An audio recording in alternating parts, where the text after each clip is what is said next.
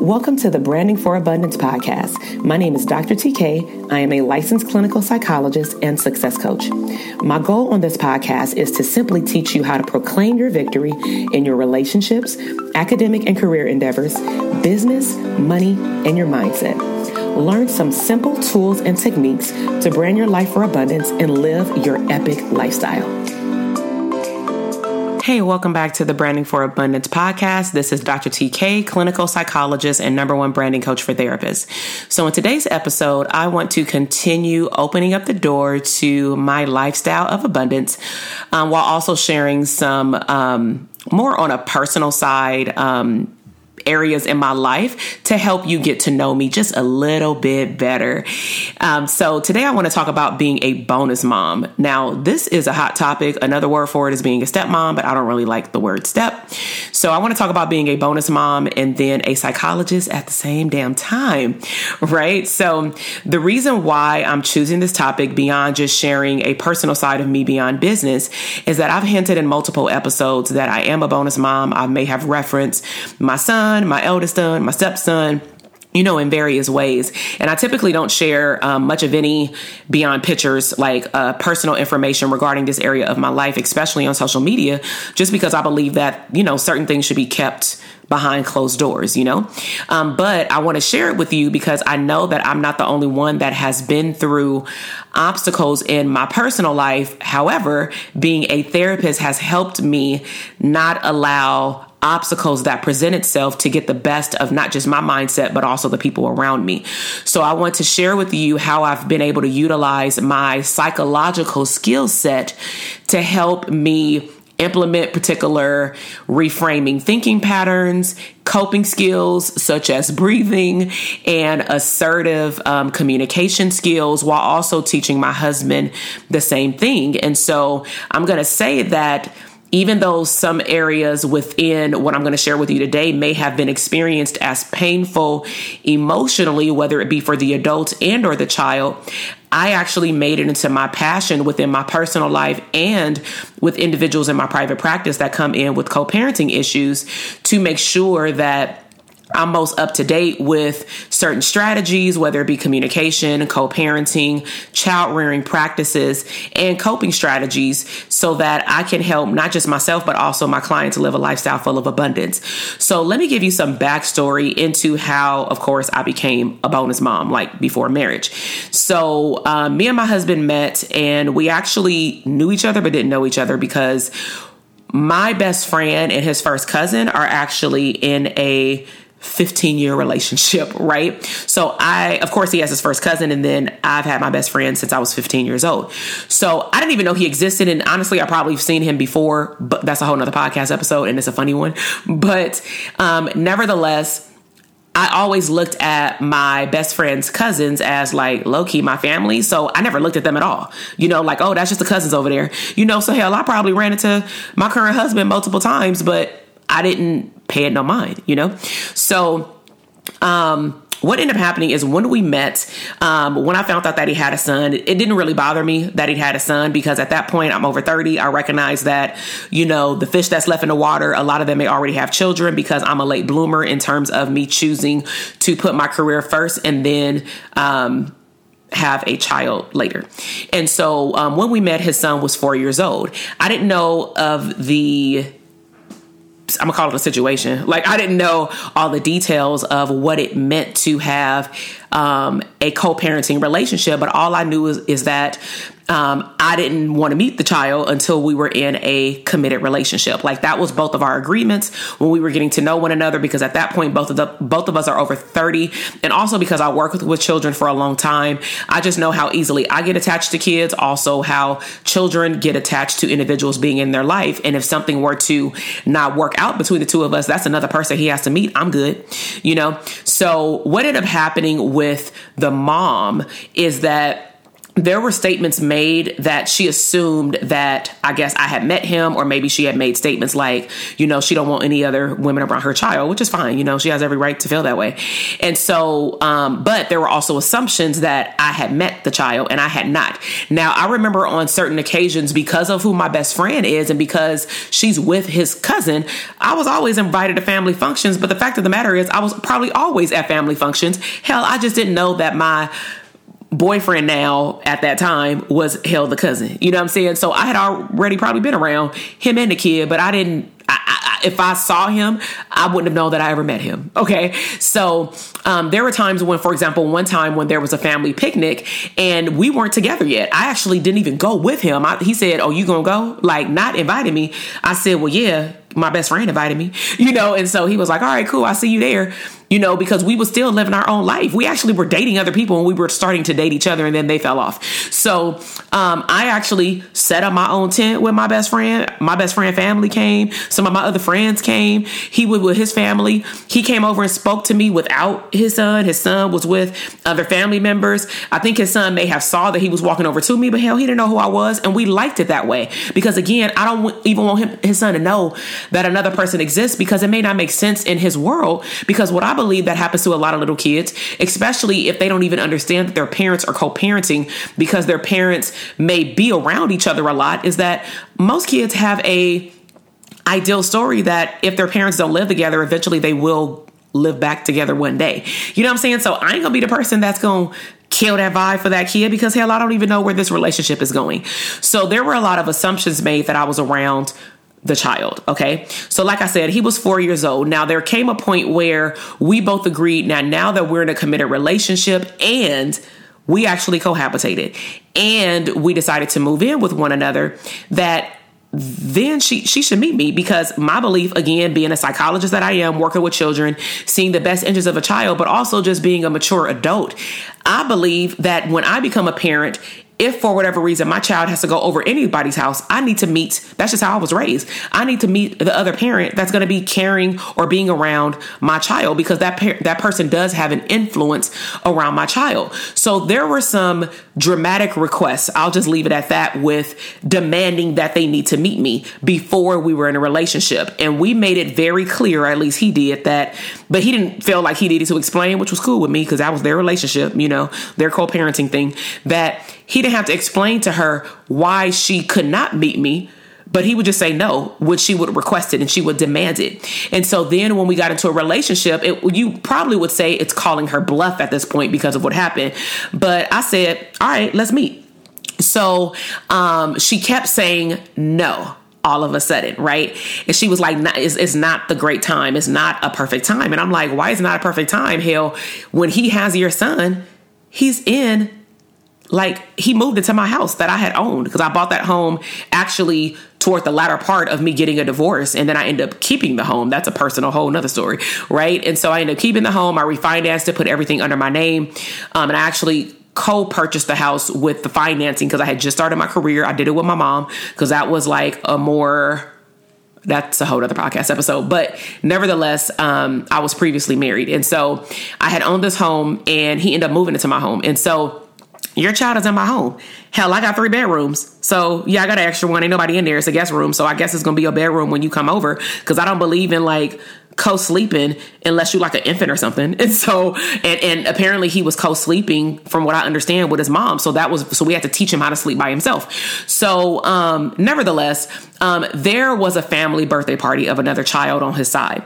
And so I went to the birthday party and to be honest because of the toxicity of what was said and delivered to me third party about how she felt about the relationship, I decided that I don't want to go to this birthday party by myself because the other women that were at this party were also previously friends with her. And I just felt like being women and women sometimes being petty. I didn't know what I was walking into. So to protect myself, not saying that I get down like that, you know what I'm saying? But I don't want to put myself in a position where I just feel like I'm by myself because my husband also is going to be with his cousins and I'm going to be sitting there by myself. I ain't got no kids. They're going to be with the kids. So because my best friend, you know, was close to my husband or whatever, or boyfriend at the time, I said, can you guys just bring your your kids to the party? And they were like, for sure. Like they already knew what was going down. They were like, ain't nothing gonna happen, you know. But and I'm telling you like real life stuff because I don't want you to think that everything is all peaches and cream because I'm a psychologist. Like, don't get it twisted. Real life still happens. You know what I'm saying? And these are things that again I don't talk about in front of other people. And so um, we end up going to the party. Now, she was actually supposed to go to the party. So my plan was, oh, well, let's just tell her we're going to talk after the party, at least just to introduce, you know, us to one another. Like, we ain't got to like, talk talk you know we can schedule that. But at least know who your child is around. At least hell see me in real life you know? So uh, so she ended up telling the son that she was coming to the party and then and she told us she was coming but then when we did the you know my my boyfriend go picks the child up and then there's a, there's the exchange due to custody um, when he got in the car he said oh my, my mama not coming to the party and I'm like, what? So I'm like, why are you four telling us this? Four or five telling us this. So I'm like, all right, that sucks. So um, she ended up not coming. And our belief, this could be an assumption, but our belief was maybe it, it could have been too much that now comes the that's why I call it a bluff. Now comes the time where it, it, it, you've been like saying for months, like four to five months, I need to meet her. I need to meet her. Like I heard her say it like on speakerphone, like I better meet her or whatever. And he was like, no, but then there comes a time where he says yes and I say I'm open to it. And then it's like, oh, I can't make it. I'm like, nah, you can't all of a sudden make it to the birthday party. Like something else is up, but whatever. We move on. We have a good time.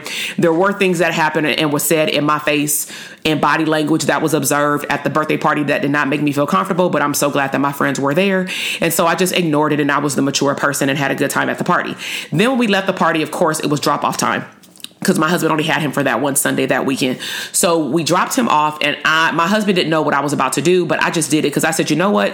Um, I will about to say a f word, but I'm like, bump all this, like this immature shit. You know what I'm saying? Like, if your son is coming to my house, he can dress at my house, he spend the night at my house.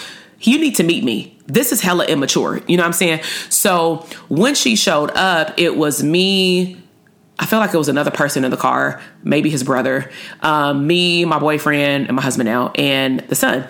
So when he was about to do the exchange, you know, I got out the car and he was like, Where are you going? I said, I'm going to introduce myself. And he was like, Oh my God. I said, I'm mature. I'm good. I'm, I'm not here to cause any problems. So I um, stood there and I said, Hi, my name is TK Takesha. And I extended my hand out. She shook my hand, but as she shaking my hand politely, she looked at him, rolled his eyes, and she said, Did he tell you that I'm not ready to um, meet you right now? This is not the right time. I wanted to choose a different day. And then she started going off on him, but I felt like low key she going off on me, but she did not. So I'm not going to say anything. And I said, Well, he did tell me that you said not right now, but I also understand that you've been asking to meet me for a couple of months. And it's just my belief as a woman, but not the mother of your child, that you should know who your child is in the presence of. That's just my belief. But you know what I'm saying? Like, if, if this ain't the right time, it's good. But I at least wanted you to know who I was. She was like, okay, well, I see you. you know, kind of thing. And I'm like, okay, well, it was, you know, and I'm being the bigger person. And I said, you know, it was nice to meet you. Of course, I could have been sarcastic. You know, I'm sarcastic down the line on a couple of other occasions, but not too many because I never want to bring myself. If you're hearing me and you are in this situation, whether you're a mother or a, a father, never bring yourself down to the level of the other person. And if she hears this podcast, good for her because now she'll know my tactics as to why I was doing what I was doing. And hopefully at this point, four to five years later, she can understand why I wasn't responding. You know what I'm saying?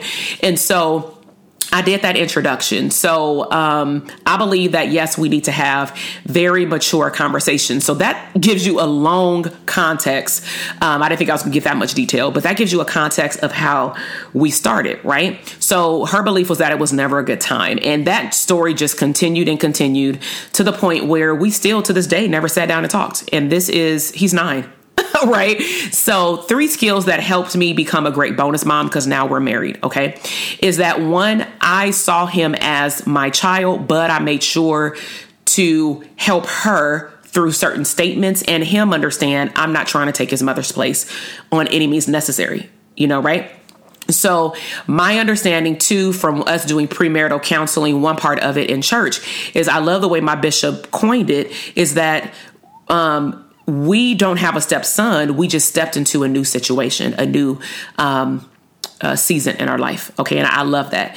Um, so some of the things that I did to see him as my own is that I never had a goal to treat him differently.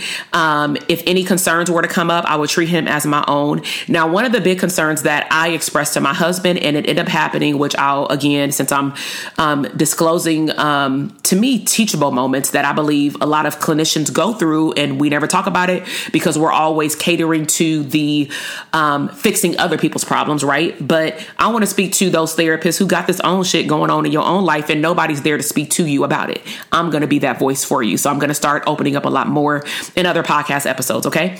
And this may be the month of that series. So, one of the concerns that I had is that I was afraid that the lifestyle that I see for myself and that I saw for us expanding our family and having more children, um, there would become eventually maybe an issue because maybe the child would see that there's a difference between what he's able, let's just say, to participate in and what what he's not able to participate in, I should say, and what the other kids are. So, based off of the co parenting obstacles that were presenting itself in the first couple of years of our relationship and marriage, is I viewed, I, I like to travel. So, um, there, and the reason why I always bring up travel to my husband is that those were the areas of our relationship where there were a lot of issues related to her saying no. Okay. Um, and even though she didn't have the right to say no, because as long as he gave her a, a, a, notice of saying that we were going out of town, and as long as it was not crossing state lines during the school year and, and during the summer or during the one week breaks like Christmas and Thanksgiving, if we or Christmas more so or spring break because they're both weeks. Um, if we wanted to take him out of town during that time, we could, but he had to let her know like a month in advance or something in writing. And so I had I had uh, told him, you know, I grew up in a family where like I was 10 years old. My grandmother worked for the um, airlines. One of our family members were in the service and they were stationed in Hawaii. My grandmother and my mom got my homework. They took me out of school on Thursday and Friday. I did my homework. I turned it in when I got back and I went out of town in the middle of a week. Like, it's not a big deal. And if I want my child to miss a day or two out of school, it's not a big deal. But unfortunately, he can't do that because of the co parenting stipulations. So I just told him we need to just mentally prepare for the day where he asks us, Why can't I go? And depending on his age and how he's responding in communication, I we will have to respond to him in a particular way where we may say, you know, you're in school. or like now we actually tell him if there is a situation, go ask your mom. Because if it is a situation where there was a no, and it was maybe during a time where maybe she had him but it was a time where hell that's the only time we can go on vacation like when i one of the episodes that i talked about like living an abundant lifestyle is you know i go to a lot of conferences throughout the year and so when i travel i tend to make those traveling episodes um, or you know uh, trips into family trips. Now, sometimes they're not only in the summer. So, if I wanted him to go to New York in April, he can't.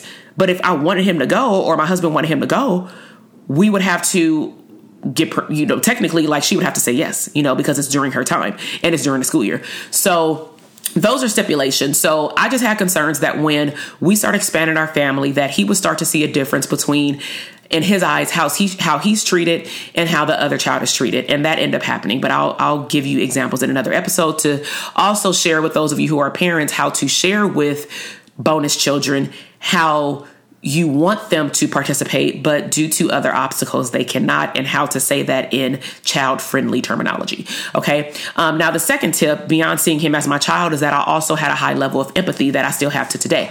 Now, my empathy go as far as, um, you know, understanding that it's hard to go back and forth between two homes because that means that he has to shift his behavior because we all have different parenting styles.